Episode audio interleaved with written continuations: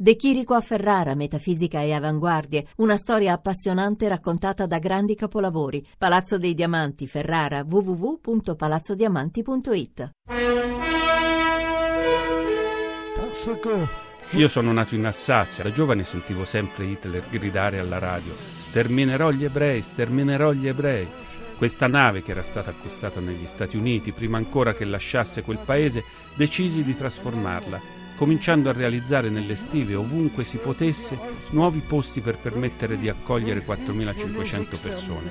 Aggiunsi nuova potenza e la nave riuscì a ingannare le fregate inglesi, che non si aspettavano, certo, quella velocità. Riuscì poi a salvare circa 500 ragazzini ebrei da morte certa. Che cosa avvenne? Era un gruppo di ultraortodossi che non riuscimmo a sistemare nelle case dei francesi non ebrei.